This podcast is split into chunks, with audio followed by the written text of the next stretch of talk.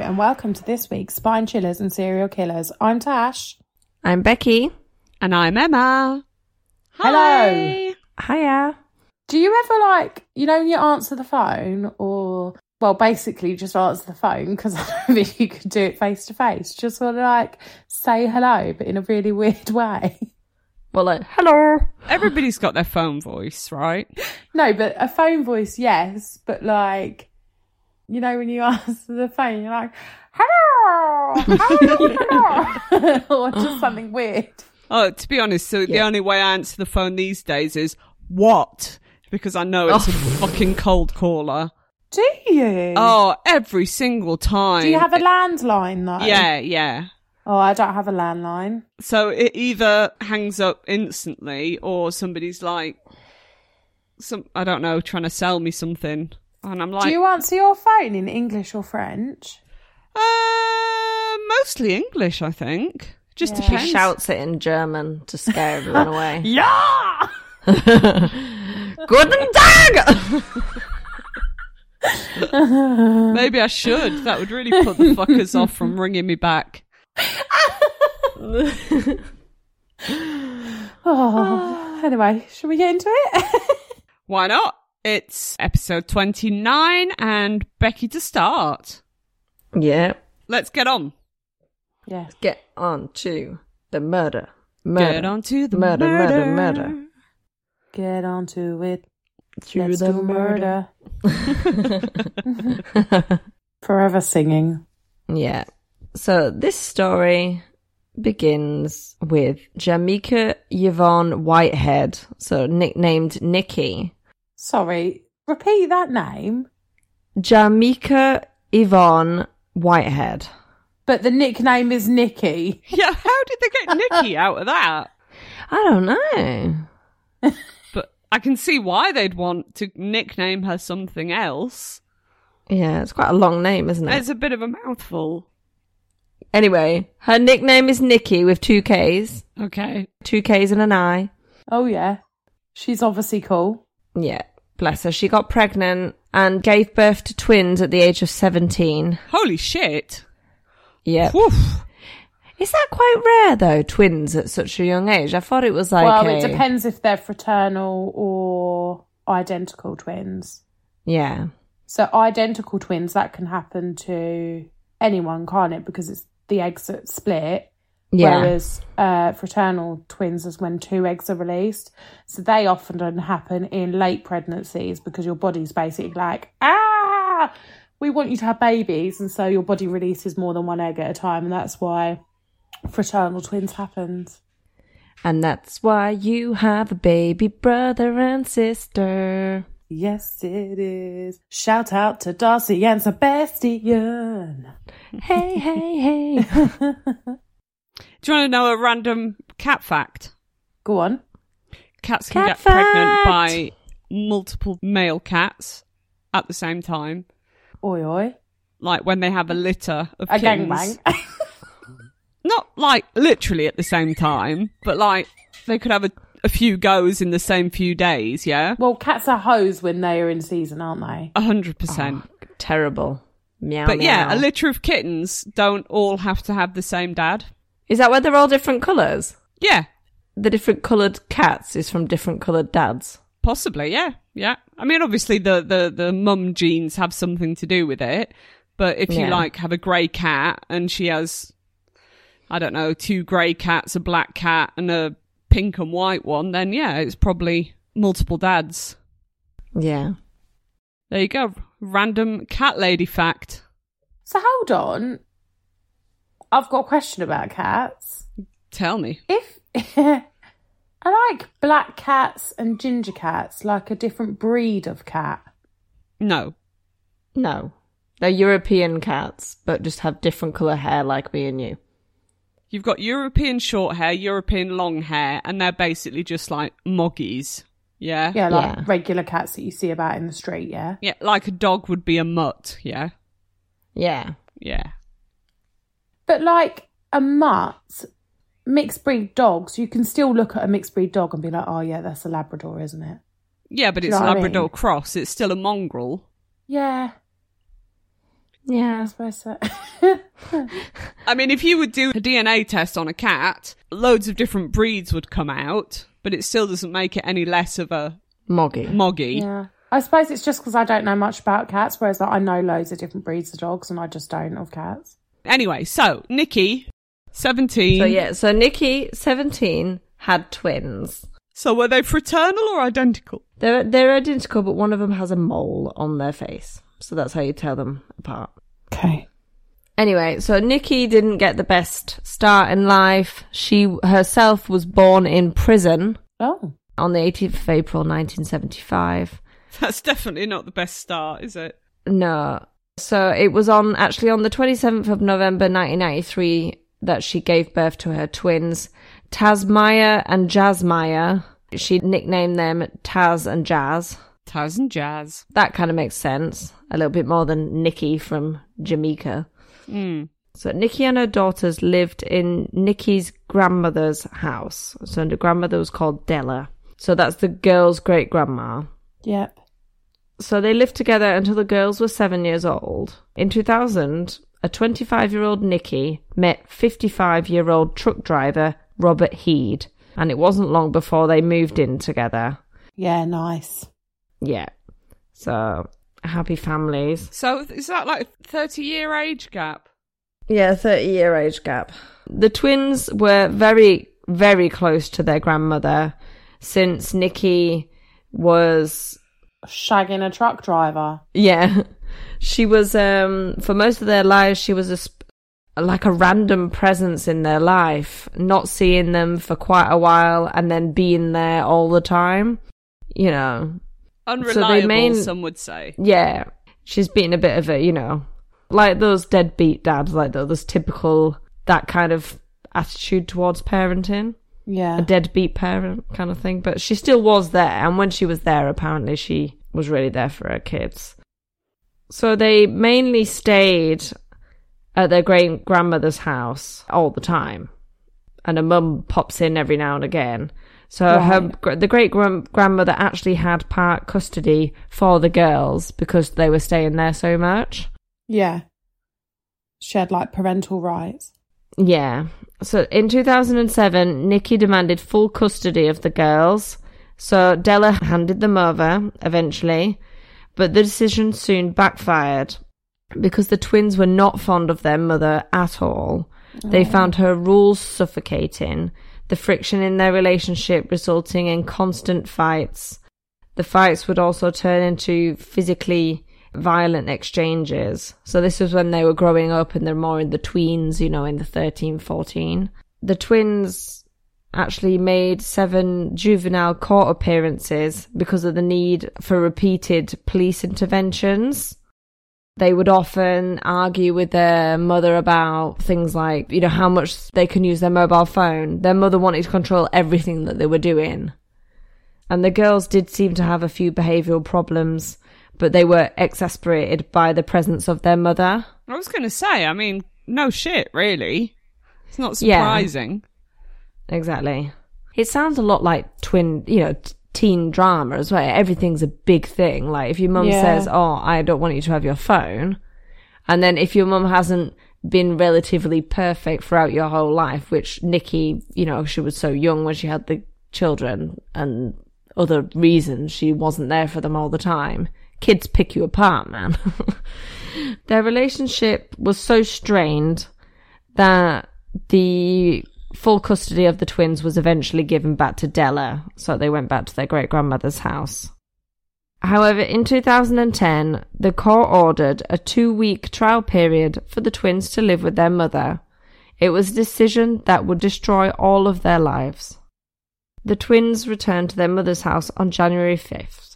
On the 13th of January, one of the girls went into the bathroom to find the whole room covered in blood.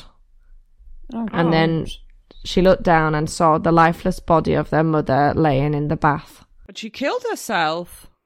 There was blood everywhere. It looked like the bathroom from It. Nikki's body had been stabbed more than 80 times. So she did not kill herself. Yeah, and her skull was smashed in with a vase. Definitely not suicide. I'm thinking not. So the girls called the police straight away. The priest. The the police I was going to say called the priest. police first, then the priest. Yeah, priest later. So the twins called the police straight away. The detective said that the gruesome manner in which Nikki was murdered made them think that it was a crime of passion. So, crime of passion are, are characterized as crimes that show an element of revenge or of vengeance. So, these sorts of crimes are committed by someone the victim knows Yeah. and are usually hence the 80 stab marks. I mean, that's a lot, isn't it? Yeah. It's overkill. Yeah, that's Definitely. like, that and a vase to the head. yeah. Did you say vase? Vase. Vase. Do you mean a vase? Vase. Yeah. It's because it's, it's, it's not written how it's said, is it? some people, some people call it a vase, don't they? Mm, Americans call it a vase. I think I always call it a vase, so I don't know why I said vase. The vase isn't, is the correct way to say it, but hey. I'm not sure. I think people say both, Tash. Vase No. and vase. it's, I think it's tomato, tomato, one of those no, things. yeah. As in, tomato is what Americans say, and tomato is what English people say. Probably. Meh. Mm, I'm not sure. Do you say vase, Emma? No, I say vase. Yeah, how it's meant to be said. Americans, what do you say? but they say vase. They might not. Well, I think they do. we'll have to ask Brian and Eric when we go on there. yes. Initially, detectives looked at the boyfriend. As it was a crime of passion, it makes sense. So this is the trucker, yeah? Yeah, so Robert, remember him? the Yeah. 30, yeah, the 55 year old trucker. So Robert was distraught and showing all of the quote normal signs of early grieving, you know, shock, shock, disbelief, sadness. you know, those. I don't. those Sorry, bits. it was the way you were saying it that made me chuckle. Not that he was feeling those things, because that's you were like uh, disbelief and sadness. Ha ha ha. ha. Detectives also spoke to Taz and Jazz, and they the girls would eventually tell detectives that their mother had a secret boyfriend. Bum, bum, bum. Dot dot dot. Oh, there you go. A guy called Joe. It's always a Joe, isn't it? I wonder if he was standing outside in his baseball cap, being all freaky like the guy from You. Mm. Have you not watched that? Yeah, yeah, yeah, yeah, yeah. Yeah. So the girls said that Robert had actually found out about Joe and confronted Nikki. After running several DNA tests, Roberts was cleared as a suspect. Despite looking everywhere and through Nikki's phone, no records of this Joe were ever found. Right. And then during the investigation, police officers noted the peculiar behavior of Jazz and Taz. The girls didn't seem very affected by the death of their mother and the fact that it was a pretty brutal murder that they had, and they were the ones that had found her their her body. Yeah. Mm. Uh, on several occasions, they appeared very, very critical of their mother and were basically just slagging her off to police. And also, the, one of the police officers caught the girl, one of the girls, biting her arm during the interview. Biting her own arm. I bited her own arm. Well, that's strange. And how old are they at this point? 17. Oh, that is weird. Yeah. yeah, it's not like they were, I don't know, six and they just do random shit. Yeah. Um, but yeah. What, like in a self harmy way, or like a stressing bite. I don't know. I don't think she bit it to blood like a bite in my, I don't know, bite your arm. That's what kind of she looked like. like you chew your nails, or I think just biting down, not actually chewing at the skin, but just biting. It might be, you know, like when you're anxious. I don't know if you do it, but like if you're anxious, like you pull at your skin or might be like that, mightn't it? A bit like a stress relief. yeah, Yeah. maybe. But I don't think she's playing it cool at all with this whole, I'm going to put my uh, Well, arm in my mouth. Um, It's quite obvious doing that, isn't it? Yeah.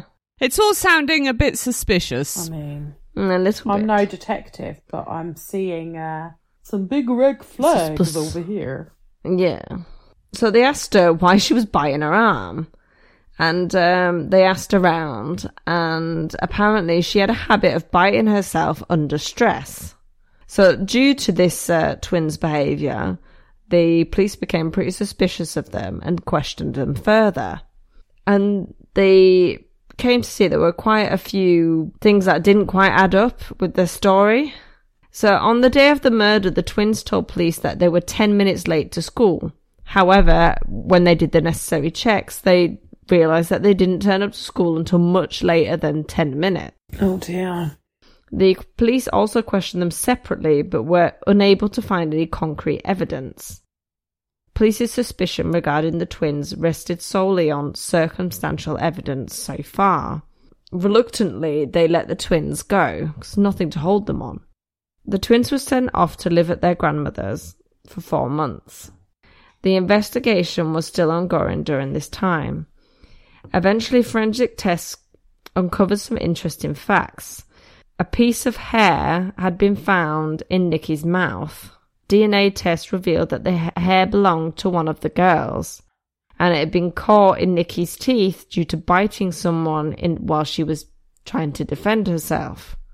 Police officers could draw a connection between the evidence and the bite marks on one of the girl's arms uh, uh, that was taken at the time, and then a mold was was made of Nikki's teeth, and it matched the photograph taken by the police of one of the girl's bruises, and the the bite mark on the arm. So the girl that kept biting her arm was biting her arm to cover up the bruise that she already had. Ah. I see what she did there, but maybe don't do that in front of the police officers. No, but she was doing it on purpose in front on of the purpose to be like, oh, sorry, it's my nervous tick, a, ner- a nervous thing that I do. Crafty little boogers. evil genius. So in May 2010, the girls were charged with murder. Both of them pleaded not guilty and argued that they were innocent. In January 2014, Taz eventually pled guilty after negotiating with her attorney to a lesser charge of voluntary manslaughter. But she was sentenced to 30 years behind bars. And in February 2014, Jazz pleaded guilty to the same charge and was given the same sentence as her sister. So during the trial, the girls had, had required to admit what they had done and they revealed horrific details of their crimes. They both had been plotting to kill their mother for some time, and after killing their mother, they went back to school to secure an alibi. They also cleaned the crime scene to hide their involvement. They also maintained a journal where they both wrote in detail about how much they hated their mother. And when the girls began stabbing their mother, she managed to escape the house and they had to drag her back in. They had to smash her on the head with a with a vase and drag her back into the house.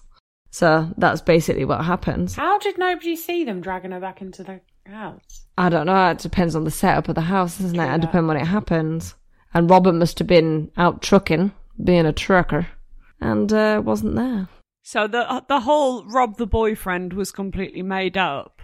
Completely made up. Yeah. And if you've got a secret boyfriend, you text him on a phone. It could have been the perfect crime if if her mum hadn't bitten her. Yeah. That's the only really bit of uh, evidence that they had. 'cause the bite mark things, I don't think there is, I don't know, it's not 100% evidence, you know. You don't know how someone's gonna bruise. How do you kill your mum though? Because she was hor- she was obviously horrible to them, and they had an horrible upbringing. And I I didn't get all the details, and obviously we weren't there. Their mum, her mum sounded like a bit of a letdown, and probably a little bit controlling. I'm not saying she deserved it. Yeah, I'm not. I don't think she deserved it. But when you're a teenager, everything seems like the end of the world. But I mean, I've never been in a situation as a teenager where I wanted to kill someone. Well, I wanted to kill someone. That's mad, isn't it? No. No, me neither. I'm actually like- shocked. Proper did Yeah. it, didn't they? Like they weren't went fucking in. about. They were not angry. They're devil twins. That's what they are. Yeah, let me go on the chat a second. I'll send you a picture of them. They're babies. They look so young. I'm actually, I don't know why I'm so shocked by this one. This does happen. Oh, Oh, yeah, are. of course it does. Yeah, look how. I know that they were 17, but they look so tiny. Oh my god! They're babies. You see how tiny they are? They look like they're 11. That's mad. But Shocking. it isn't does happen, Tash, quite a lot. No, you I do know. hear about I kids find killing their parents. Yeah. No, it's just really shocked me. I don't think, yeah, I don't think, even when I was a teenager, full of all the hormones, I don't think I even t- called my mum a bitch before. No, God, no. I would be terrified to call my mum No, I don't know that I did. you respect your elders, man. Well, yeah, I just, I think you have respect for your parents, even though they do your head in sometimes. Like, I wouldn't, there's limits, isn't there? I did the whole, you know, it's not fair, run upstairs, slam the door, but I've never called, never called my mum a bitch. That's mad. That. Oh, thanks. I for think I that, may have called my dad a dickhead a few times. Sorry, dad. when I was younger, but that's probably it. All done in jest. There we are. Well, Well, thanks, Bex. Don't have kids. Oops. Yeah. Too late. Let's just hope ours all turn out okay and don't hold grudges. I just hope they don't kill me. Yeah. Yeah. Have a conversation with them tomorrow, I might, girls. you um, know. I might get rid of all the vases in my house. I thought you were going to say I might get rid of them. the girls. So many deadly weapons. I, I want to know more about this hospital's ghosts. Is it that that oh, you're carrying that was on? so good. I'm so glad. Yeah, got part two is a coming. And then next week will be the final part, part three, yeah? And then we're off for a break, guys. After our 30th episode, we're having a little break. We are indeed. And then we'll be back. Okay, so if you didn't listen to last week's episode, I suggest that you go back and listen to that before listening to this. Otherwise, you're going to be thoroughly confused because this is And that's like a mother's suggestion. You know, like when you suggest something and it's not a suggestion, it's actually going Yeah. to do it now. Um, because last week we heard all about the ghosts of Sarah, Tabitha, Bonnie, Jeremy, and Robert, right? Oh yeah, Robert was Yeah. the one that had been burnt, wasn't he? No, Jeremy. Jeremy No, was the one that had been burnt. Robert was the one that had all the banter. Yeah, Bants. This week, I'm going to introduce you to a few more. I'm excited. So to start off, let's start off with little Thomas. Thomas. Thomas, yes. Hello, Thomas. Little Thomas. Now, to begin with, he only really showed any activity around a lady called Dusty Kingston, who was a co-owner of Asylum 49. hmm She never saw him, but would feel a cold little hand slip into hers and have her trousers tugged as if something or someone was trying to get her attention. This only really happened in room one of the hospital. Now, it has to be noted that out of the Halloween season, most of the haunted house decorations are removed and the hospital is restored to its usual looking state, meaning an abandoned hospital. So they put all the beds back and just kind of set it out as a hospital. That's weird. Well, they do it for the paranormal tours because when they're not in their Halloween season, they're doing on the ghost Oh, tours. oh, okay, fine. That's a, that's not weird. Shut up, Tash. What do you want about? Um, so the people that come to do the ghost tours can really get a feel of how everything would have been when it was all up and running. yep. They even go as far as to make the beds all crisp with white sheets Nice. and all properly assembled in the various rooms. So one evening, Kim was getting ready to give a tour. Each tour starts with a run through of the cast and owners' own experiences, plus the EVPs or photos that visitors have taken. At this time, little Thomas was not included and no one really knew much about him. Kim then quickly goes round and checks that everything is in place ready for the tours. On this particular night, he was very miffed to find that some of the beds had been unmade. He assumed that it must have been the visitors from the previous group and thought, you know, that's not very respectful, kind of thing. Bit rude. Yeah. Mm. And he quickly remade the beds. Then he began his tour with his group, only to find that more beds had been unmade. Annoyed, he got a cast member to remake all the beds ready for the next tour. And I'm pretty sure you can guess what happened to the sheets yet again. Oh, someone don't want those beds being made. They were all rumpled and scrunched up. So now he's thinking someone's playing a prank on him. So as the tours gained in popularity, Kim noticed that sometimes the beds would be intact and sometimes they'd be all messed up. Now, checking the security cameras, they noticed that they never caught anyone going in or out of the rooms to explain, you know, who's doing this. And so the unmade beds remained a mystery. Until one day, they got a call from a psychic medium asking if she could just come for a walkthrough in the hospital to see what she could pick up.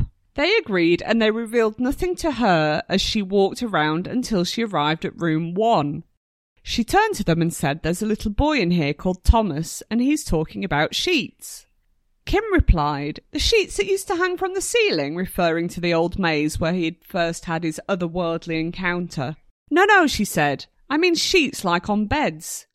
Kim said, Well, yeah, we have got sheets on all the beds. We, ma- you know, we make them up for all the tours. And she said, Well, apparently Thomas likes to jump on the beds and mess up all the sheets. And so the mystery was resolved, and Thomas now had a name. He was apparently one of Tooele's earliest settlers, and even though he grew to be an old man, he much preferred to reveal himself as a child and get up to lots of childish mischief. So that's in room oh. one. So now we're going to room two. I feel like every single room in this hospital has a story. It's incredible. Yeah. It's very full. Yeah, that's what I like about Yeah, it. it is very full. Um, oh God, I'd, I'd love to go here. So in room two, people have reported seeing the apparition of an elderly lady. People would just glimpse her out of the corner of their eye, but upon closer inspection, they couldn't see anything at all. Her identity was unknown until one guy on a ghost tour who claimed to be a sensitive said that he could sense the presence of an older woman in room two. Curious to get more information, Kim and Cammy asked him if he could get a name or something that they could research. He said her name began with an E, but couldn't understand what it was. He said it was something like Eva or Edith. He then concentrated a bit more, as if listening to something that no one else could hear. He said, Oh, she's a sassy lady, and she's asking for a little bit more recognition. Not too much, but at least a little. She said she would just like to be acknowledged during the tours and that room two was her room. She also requested a pillow and a deck of cards. So one day a lady contacted Cammy asking if whilst they were in the area she could bring her two kids to visit as it had been the hospital where she'd been born. And she wanted to show them where she, you know, where she was born. That's weird. I know, but this is what the lady wanted. That is weird, isn't it? Come and look where I was born. That's like when I come back next week, me taking the kids to where they were born. They'll be like, okay, it's a hospital. Thanks, Mum. Great day out. So, okay, you two go walk round cemeteries. Yeah, it's fun, all right? I had a Yep. lovely day today. Thank you. I love walking around cemeteries. So fun. Yeah, me too. Well, not fun. yeah, but we've established this. Well, I had a lovely time with my niece today, actually, at the cemetery. So fuck you all. fuck you. I'm agreeing with you, babe. Well, it's not. I was going to say it's not all. It's just me. Just fuck, me. Fuck me, you then. Just fuck me. Becky. You are unfucked. Aw. Sad for you. Oh well, you're never bloody happy, are you? Yeah. Uh, as is the way of the woman. Come on then, back back to the story. So Cammy accepted, and the two organised to meet. As they wandered through the hospital, the two kids were, of course, more interested in finding out all about the ghosts that they'd seen on, on the um, famous TV show Ghost Adventures. Have you have you guys seen Ghost Adventures? no, but um, it sounds great. It's very famous. It's like the most famous I mean, I Ghost probably Hunter have to show. be honest. Has it been around for quite a few years? Yeah, it's that guy Zak Bagans. Ba- Oh, Oh, yeah, hasn't it? Yeah. yes. But they did a show, and in fact, I think there were two shows at Asylum 49. And anyway, so these kids had seen those shows, and they were obviously like more interested in where are the ghosts, who are the ghosts, what was it like to meet the proper team from Ghost Adventures. A lot more interesting than just saying, "Oh, this is where your mum was born." yeah. Yes. So Cammy started to give them a very child friendly ghost tour. And when they reached room two, she said, This is a room of an elderly lady who likes visitors, but not too often. She likes playing cards, and we think her name begins with E. To Cammy's surprise, the lady's face changed, and she looked completely shocked. She says, I think that was my grandmother's room. And she explained that her grandma's name was Eva, and she loved to play Pinochle. Is that how you pronounce that? Oh, it's a- Yeah. a, card game, I imagine. Pin- Pinochle. Uh, and she said they were really close, and she she misses her so much. So Aww. Cammy said, "Well, you know, go go in and have a look round." So the lady walked into room two and just stood at the end of the bed, explaining to her kids that this is where she would stand when she was visiting her grandma. Cammy said, "You can talk to her if you like," and then stepped back to give the family some privacy. There was no paranormal activity for the for the lady that day, but she did say when she left that she'd send a picture of her grandma to Cammy to see if they recognised her, as she'd been seen quite a few times. And as promised, Cammy received the pic and sent it to Misty. Does everybody remember Misty? Yep. Yeah. M- Misty's the resident psychic, Psychic. medium. Yep. Yeah. She gave her no other indication of who it might be or where it was from, and Misty just said, Oh my god, that's the woman in room two. Where did you find her photo? So, in further conversations between Cammy and the granddaughter of Eva, it turns out that Eva's daughter was called Edith. Both are the names that the first sensitive had picked up on. Yeah. Do you remember? Yes. Yes. Yeah. So that's room two. So now it's going to get a bit spooky Okay. Spooky, spooky, spooky. and uh, a bit sweary as well. Oh. Just putting that out there. Not that actually, oh. no, because we swear all the time. So I'm gonna say we've sworn loads of times since the beginning of this. I mean, I've told you both to fuck off. yeah. And I've been unfucked once. so now on to room six, or as it is now known, six six six. Dun dun dun. oh no. Two extra sixes have been added to um because it's a haunt and a haunted house. Obviously, they've added no, I see what they did there. yeah to add to the effect. Yeah, that's. But know. also because the ghosts that reside in this room are not very nice. So room 6 belongs to Wesley. Back in the days when Asylum 49 was a functioning hospital, Wesley had been a long-term resident as he suffered from Alzheimer's. Oh, oh no, that's my saddest thing. I hate. Oh, it just makes me feel so sad. Yeah, it's a horrendous illness. So he spent most of his time in his room. He was known to be very unpredictable in the sense that you never knew what you were going to get from him. Sometimes he was a nice old chap, perfectly normal, and other times he was an angry and aggressive, confused man, which is, you know, understandable. It seems that in death, heartbreakingly as it is, Wesley has kept the same confused and temperamental personality. On ghost tours, people are invited to stand in his doorway and ask permission to come in. Reportedly, he's either in a good and welcoming mood and people can feel themselves being pulled into the room, or if he takes a dislike to someone or is having a bad day, then they can get violently pushed out of the doorway, in which case it is safer to leave Wesley alone. That genuinely makes me so sad. Hmm. How sad is that? That even in death, he had no like respite from that horrible disease. It is. But as we said last week, the part of Wesley that was fine and happy and not sick is probably already in the light. as- I It was know, already it still gone, makes me feel sad. It is believed that Wesley is not alone in room six and that another shadowy figure and a quite malicious one stays in there with him too. People have come to recognise the shadow spirit of Wesley walking out of his room at the end of the hallway, which he does quite a lot, and the other more aggressive entity that also walks the same path. So again, you know, that could be a reason why Wesley acts the way he does. Maybe he's trapped in with this horrible other spirit, Yeah. you know. So one night, Cammy was with her fellow paranormal investigator, and they were at one end of the hallway watching what they thought to be Wesley pacing back and forth at the other end of the corridor. But something was a bit off. This figure was pacing with such speed that it almost appeared smeared and blurred, something they had never known Wesley to do. They tried speaking to it calmly, asking, Why are you so upset? What's wrong? Is there anything we can do to help?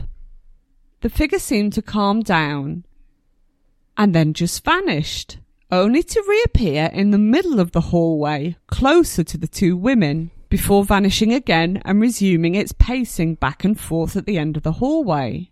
They both started to feel a little nervous as this weird behaviour that carried on over and over every time getting closer and closer to them before returning to the end of the corridor. One time it shuffled its way close to them by sliding against the wall. Every time it returned back in front of room six, it was asked to please remain there, but these requests were ignored and it continued to inch closer and closer to the two not so very comfortable ladies. At one point, it stopped right in front of the doorway and just stood there staring at the women, and they just stared back, too nervous to take their eyes off it. And then, to their absolute horror, the thing bent over to get on all fours and started crawling towards them. Oh, Ooh, that backwards crawl like on The Grudge. Or No. normal crawl. Well, if you can call it a normal crawl, not a backwards crawl. Hmm. Not a backward. It's slightly less creepy than the the backwards crawl. Yeah. But still, it's a shadow figure crawling towards Yeah. you at night. Standing or crawling, it's going to be freaky, isn't it? yeah. So neither of them dared to move until the entity was right in front of them and stood back up on its two legs right over Cammy's friend. I think it's time to go, Cammy said. And as her friend got up to leave, the shadow figure just vanished. That's weird. Yeah. Can you imagine that looming over you, though? I mean, that, I don't know. When I read that, that proper freaked me out. Just this thing scurrying on all fours and then just like towering over them. yeah, it's not normal, That's- mate. It's, that's a no from me. Yeah. Mm, no, no. no. So now we're back to Richard Estep. So Richard Estep is the author of the book I'm using as a reference for the story, and he's also a paranormal investigator. And last week he was doing a six day investigation at Asylum 49. So we're back to him now. Okay. So he's there with his team doing their six day investigation. It, this is all happening over the Halloween period of 2015. Mm-hmm. So on this particular night, they decided to investigate room six using their spirit box. Now, a spirit box is a machine that uses radio frequencies. It goes back and forth, providing white noise, which some investigators believe allows spirits to be able to talk to them. Okay. So Richard stayed in the security centre watching his team through the CCTV. So his team is Sean, Robin, Jennifer, Caitlin, Jen, and Randy. Mm-hmm. Randy. So they fired up the spirit box and asked the usual questions until one of them asked, Do you want to communicate? And a voice came through the spirit box and said, Stay back. And then they said, Do you want Robin to stay back? To which they got, By the wall, as a response. Robin did not budge, and the spirit answered her uh, disobedience by calling her a C word. Oh, Rude. yeah. That is rude, That's rude. especially for a ghost. The investigators were stunned by what they had just heard, and Robin was now rather pissed off, understandably. Back up, said the voice again. So this is all through the spirit box, yeah? Yeah. Back up, back up. What you gonna do now? Like that? Probably. No? No. Move, Probably not bitch. like- Get out the way. Get out the way, bitch. Move. More like that, you- perhaps. It's fun doing a podcast with you two. so then a different voice said, Get out. Sean went to get Richard as he was sure he would not want to miss the intelligent responses they were getting from the spirit box. Robin asked if they could say her name. The answer to this was bend over. Roy. Ugh. As Richard had now joined them, she moved further into the darkness of room six to give him her spot on the doorway. I mean, Robin, you're brave. You're definitely braver than me because there's no way in hell, after having all that said to me, that I'd be moving closer to it. no, me neither. No. Nope. So who's the man standing in the door? They asked. Idiot was the response. Jesus. Yeah, this guy's not very pleasant. Who do you want to back off? Robin was the answer, said twice by two different voices. And a few seconds later, it said, Estep. Can you say his last name again, please? And the response came as, arsehole. Oh. Who is in there? Wes was the reply, as in Wesley. Do you want us to stay and, or leave you alone? Get out was yet again the reply. Now these folks, uh, they're a damn sight braver than me because at the first get out, I would have obliged. and I also never- think, I know like they're dead and their spirits and whatever, but I feel like have a bit of respect. they're not the ones that were swearing. No, but he has told them to get out, so just get out. Yeah, exactly. Like, respect that. Yeah, That's what I'm getting at. that he made it very clear Yeah. from the start that he was not interested in any of it. Like, I feel like let's yeah. not play with fire here, guys. The geezer's told you to get out, just get out. Mm-hmm. Albeit a dead geezer. Word. And I would have been out there at that first get out. I'd have been like, okay, bye. Yeah. And I certainly would not have been going even further into the room. No, me no, no, no, no. But then that's probably why I'm not a paranormal investigator. Well, quite. Mm. People have reported being pushed and slammed against walls in this room, resulting in visible bruises. Many have also been scratched pretty badly, leaving big red swollen lines on their skin. Blimey. So back in the days when the hospital was open and operating, it had, of course, a staff lounge and a kitchen. A place where the staff could just go and take a well-deserved rest and break during their long shifts. These rooms are now haunted by three spirits, so first of all I'm going to talk about two of them. One is a little boy that is always seen with the other that's a man.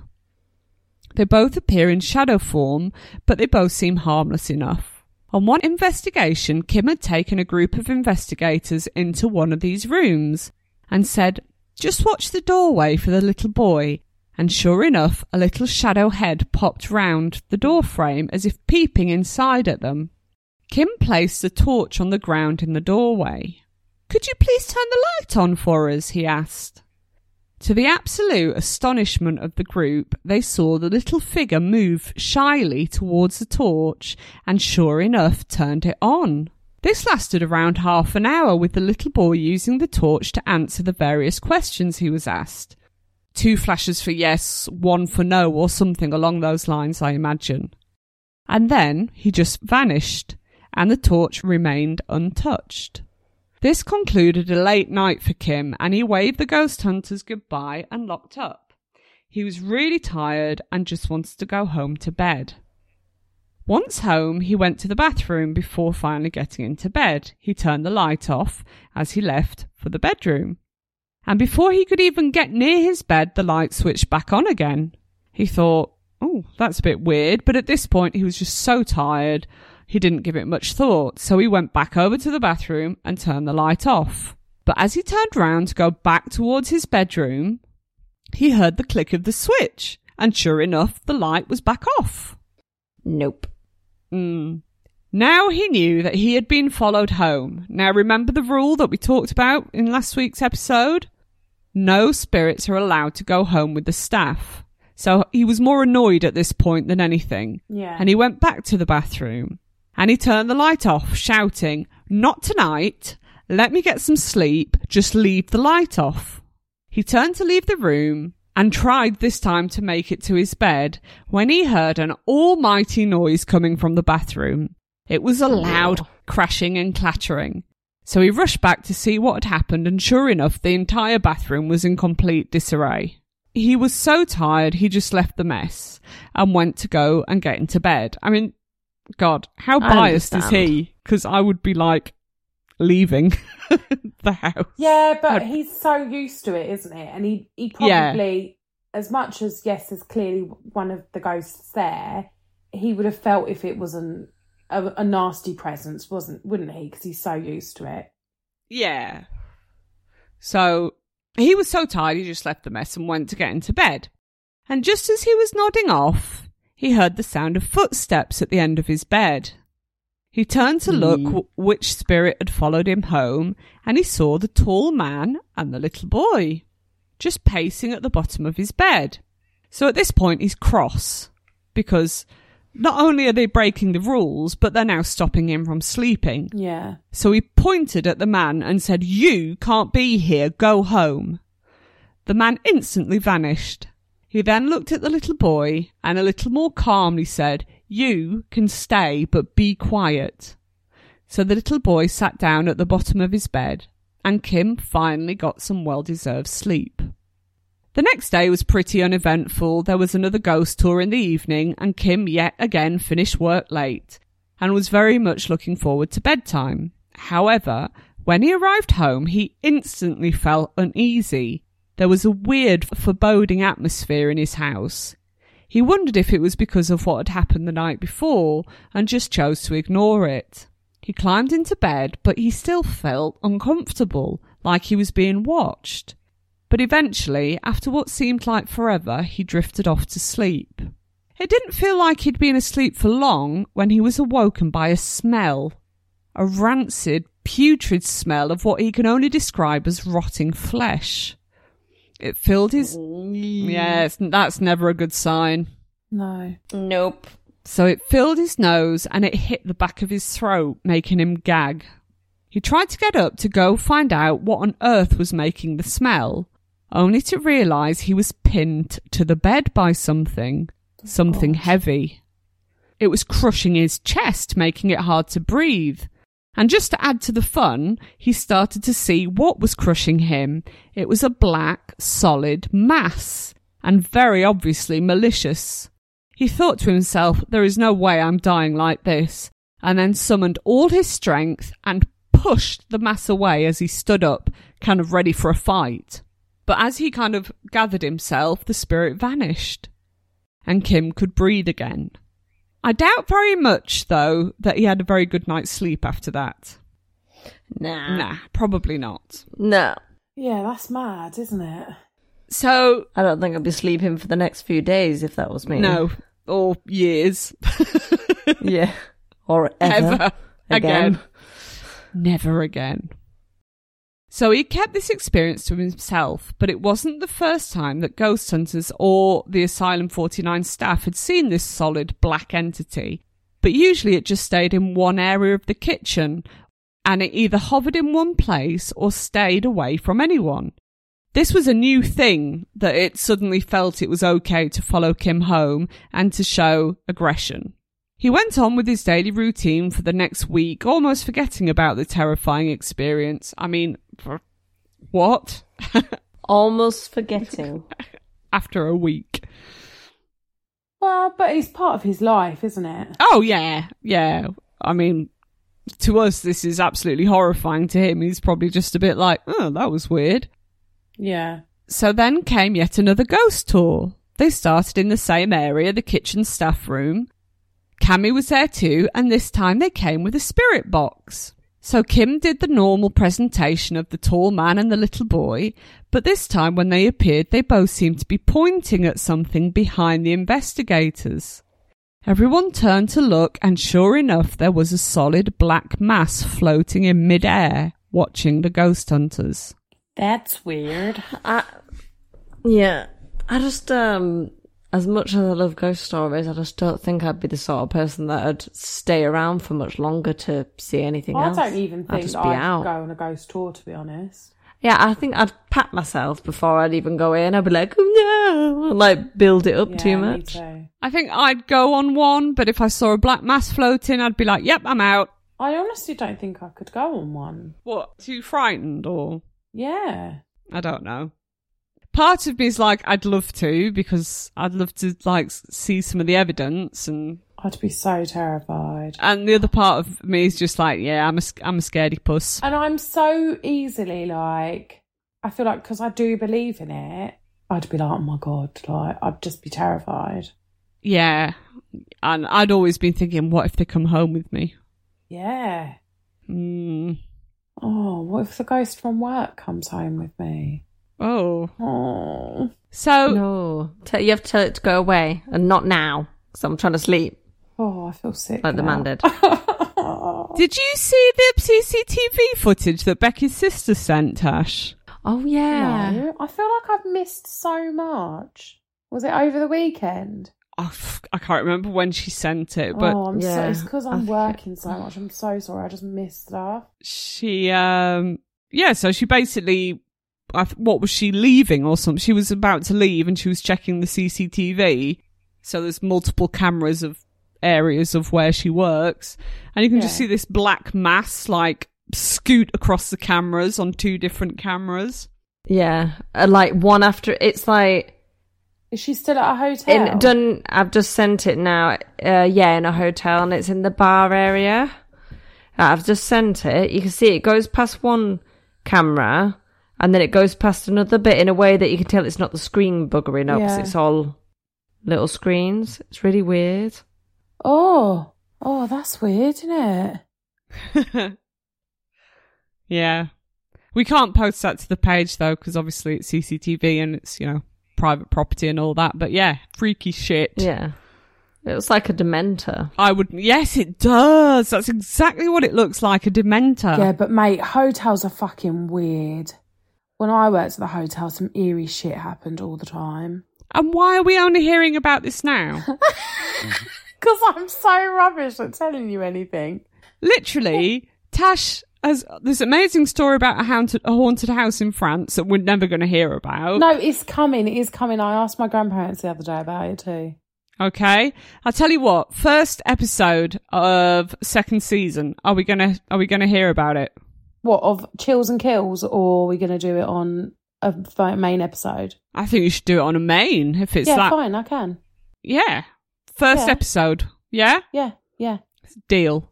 Deal. And then you're just coming out with like, oh yeah, I experienced loads of eerie shit at this hotel. And we're like, what? We've been doing this podcast for I don't know that 29 I experienced episodes. it, but I think I heard so many things from other people that I freaked myself out. yeah. And because I, because I was looking after it at one point on my, like I was the acting manager for like six months during the lockdown when it was closed, but I had to go to it and do all the security checks on my own. Yeah, no, I wouldn't like that. Well, I took my children because obviously they'd protect me from anything scary, wouldn't they? Yes, but I don't know if you're like me. When your kids are with you, you're in mum mode. So yeah, like yeah, yeah, yeah, you're the protector yeah. and you kind of get that m- mummy bear instinct. And Don't get you're me not- wrong, I s- still didn't do the security checks as I was meant to do because I was too scared. And then one time I went and the alarm was going off, like the uh, fire alarm was going off. And uh, I just silenced it because I thought, I'm not dealing with that. So I just turned it off. Uh, there obviously wasn't a fire, but I'm going to say, aren't you fire marshal no, with your megaphone? Yeah, it's not the same place. Um, but I didn't investigate further as to why the alarm was going off. Isn't that like highly irresponsible though? Yeah, really irresponsible. But what were they going to do? Sack me? No, because there was nobody else to do the job. So sorry, Anne. People could have burnt alive, Tash. No, there was nobody in the hotel. Oh, okay, fair enough then. Yeah. oh, that's- if there was people at the hotel, I would have checked. There was no one there. It was oh, that's okay. It was during lockdown. You leave out all the important details. Like anybody listening is going to think, well, she's crazy. What if No, everybody no, dies? I said it was during lockdown when I was acting manager. Okay. I had to go and do the security checks, and one time I went and did the security check, and the fire alarm was going off. And in big buildings like that, you can see on the fire panel what zone the fire alarm's going off in. Yeah. Yeah, so I just didn't go check. I was just like, okay, well, there's clearly no fire, so you know, Turn that one luck. off. Yeah. I mean, it probably was just like one of the fire alarm batteries dying, but I'd also heard stories from I was like looking after it during the second lockdown, and there were stories of in the first lockdown that people had got into hotels and were like squatting in them. Oh no. Yeah, which, like, unsurprisingly, like it's not that hard to break in, is it? Um, I don't know. yeah, like they're old buildings. It's not that hard.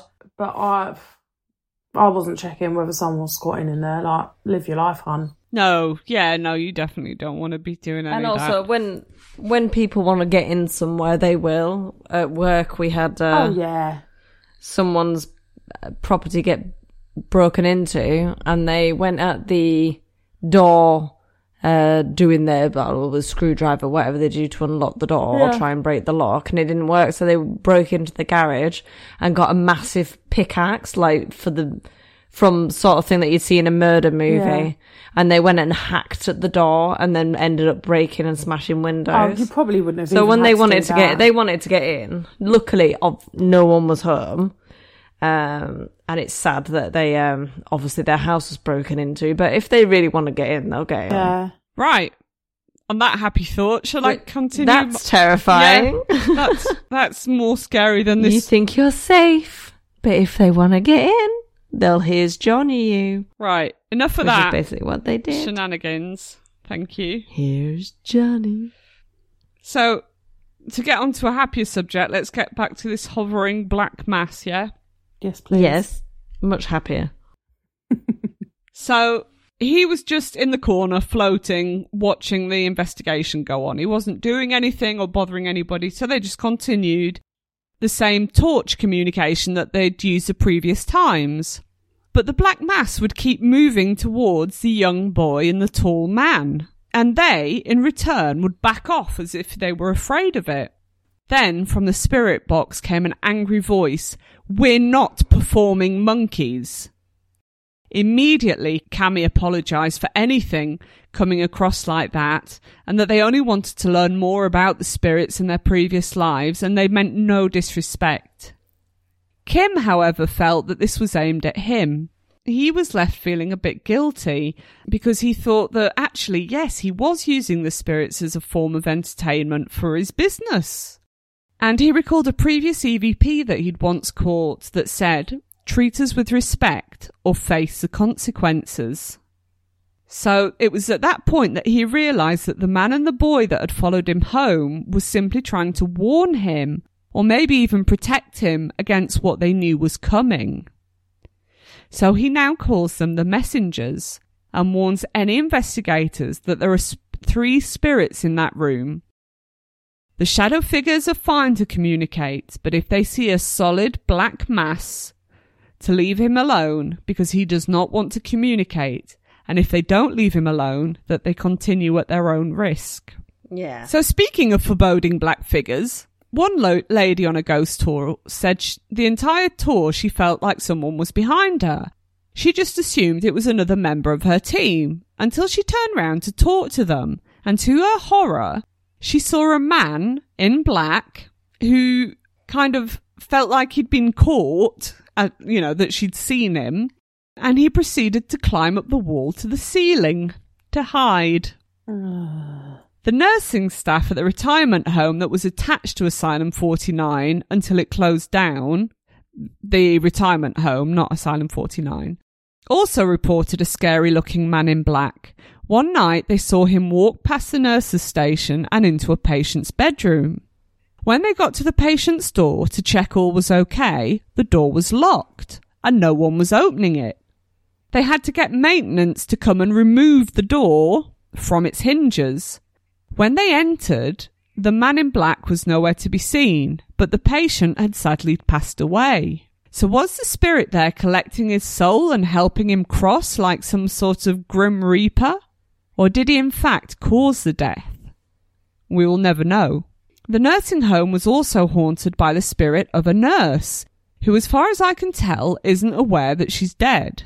The nurses would frequently go to check patients only to be told, No, it's fine, the nurse in white has already been to check on me. No one in that retirement home wore white scrubs, they were all coloured or patterned. Oh, So, our last little story of the evening. Is from a security guard at Asylum 49 called Buck, who's worked there for many, many years. One day, the hospital had been selected to host Paracon, which is a paranormal convention. And the place was uh-huh. buzzing with all sorts of ghost hunters, investigator teams, and even some paranormal celebrities. Buck was doing his rounds of the place with Misty when they both heard a small help me. They rushed to see who was in need of help, and they arrived near room 20, where a recliner was always placed kind of out in the hallway in front of the room. And there, there was an elderly lady sat in the chair. Are you okay? Buck asked. Do you need help? The lady nodded. He's being mean to me. Who's being mean to you? replied Buck. And then a second figure appeared. Whereas the lady appeared solid and as real as could be, this new figure was a shadowy, misty entity. Buck, unfazed by this after witnessing many paranormal events over the years, simply helped the lady out of the chair and took her back inside room 20. He said she did not just let go, she slipped her hand into his as if to say thank you. He says it was by far the best thing that he'd ever witnessed. He has seen her a couple of times since then, but now she has a totally different demeanour. She seems relaxed and happy. A few days later, an EVP was caught in room 20, just saying, Yeah, he helped me. And there you go. That's the end of part two. Oh, Oh, well, there you go. Thank you very Yeah. much. thank you very much. Do you not think it's a bit horrible that they have a retirement home right next to an insane asylum Well, it's or or a mental hospital, and you could be like, "Oh, Roger, you better start being behave- Well, I don't think it behaving. was a mental not, we'll take you next was it? door." no, it was never actually an asylum. It's called Asylum 49, but it was just a hospital. Ah, So it was never actually. never an official asylum. No, never. They've just given it that Yeah. name to make it sound a bit more creepy. Yeah. Yeah. But yeah, having a retirement home next to an extremely haunted building full of ghosts, probably not the best. Yeah. No. And uh, yeah, apparently they they they they said the the children um, the children's spirits would appear in the no- in the nursing home, and if some of the patients in there started saying they'd seen the kids, that the the staff knew that they were going to pass away soon. Oh, really? Yeah, Oh. But that's all closed down now, and I I think that Kim Anderson and Cammy have bought it, bought that half of the building as well, so they they now own the entire thing. Oh, there you go. And after what I've gathered, I think he's going to turn it into some kind of community centre. Oh, What for ghosts? No, no, but you know, his whole thing was when he was a younger kid, a haunted house kind of saved him from the wrong path. Yeah. Yeah. and Yeah. uh, the the haunted house he runs now is a lot of young people, the cast members and etc. yeah. And it's like a big family atmosphere, and you know everybody looks after everybody else. And I think he wants to open a community centre just so that people have a place to go and you know hang out and I think sweet. Do not it. feel lonely. Yeah, yeah, totally. So that's us done for another episode, ladies. Well, thanks, babes. Uh, the pair of you. That was really good. No props, no props. One more to go. Yes. One more to go. Are we next episode? Are we doing because it's a? We said every ten that we'd swap over. Are we doing that? Or are we not doing that this time? Soon as it's the end of the. Well, series? Emma's oh no, no, we can't because we got the part three, haven't we? Oh yeah, no, I Yes. can't swap because I've got my part three. Oh, we'll do it at episode forty instead. Yeah, we'll do that. We can do it every twenty episodes. We can do it. It's Every, fine. we can do whatever the hell we want. We can do whatever Yeah, we want. yeah. Might do it at thirty-two. Just random. Yeah. Who knows? Keep everyone on their toes. exactly. Keep them You guessing. never know what you're going to hear. Keep them guessing. God, you never know what you're going to hear anyway. The stuff that we cut out as well is just, oh my. Yeah. My, my, my. You think it's bad, what you hear is bad. Nothing else. Why? Tash is just randomly singing in the background, for example. Yeah. No idea why. Yeah, she's like, woo. yeah. Because I like singing, all right? Oh yeah. I'm basically hoping that somebody hears my beautiful singing and signs me to a record deal. I don't think that's going to happen through this podcast, sweetheart. Um, I think you're wrong. Okay. I sing like an angel. I'm loving it. anyway, uh, it's been absolutely joyful, ladies. Um, I'll link all our socials and email, etc., in the description of the episode.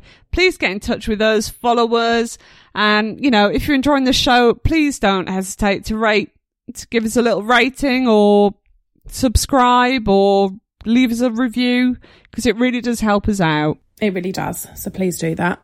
It really does. So let's wrap it up Stay safe out there, guys. Don't kill people. and keep it weird. Bye. Bye. Bye.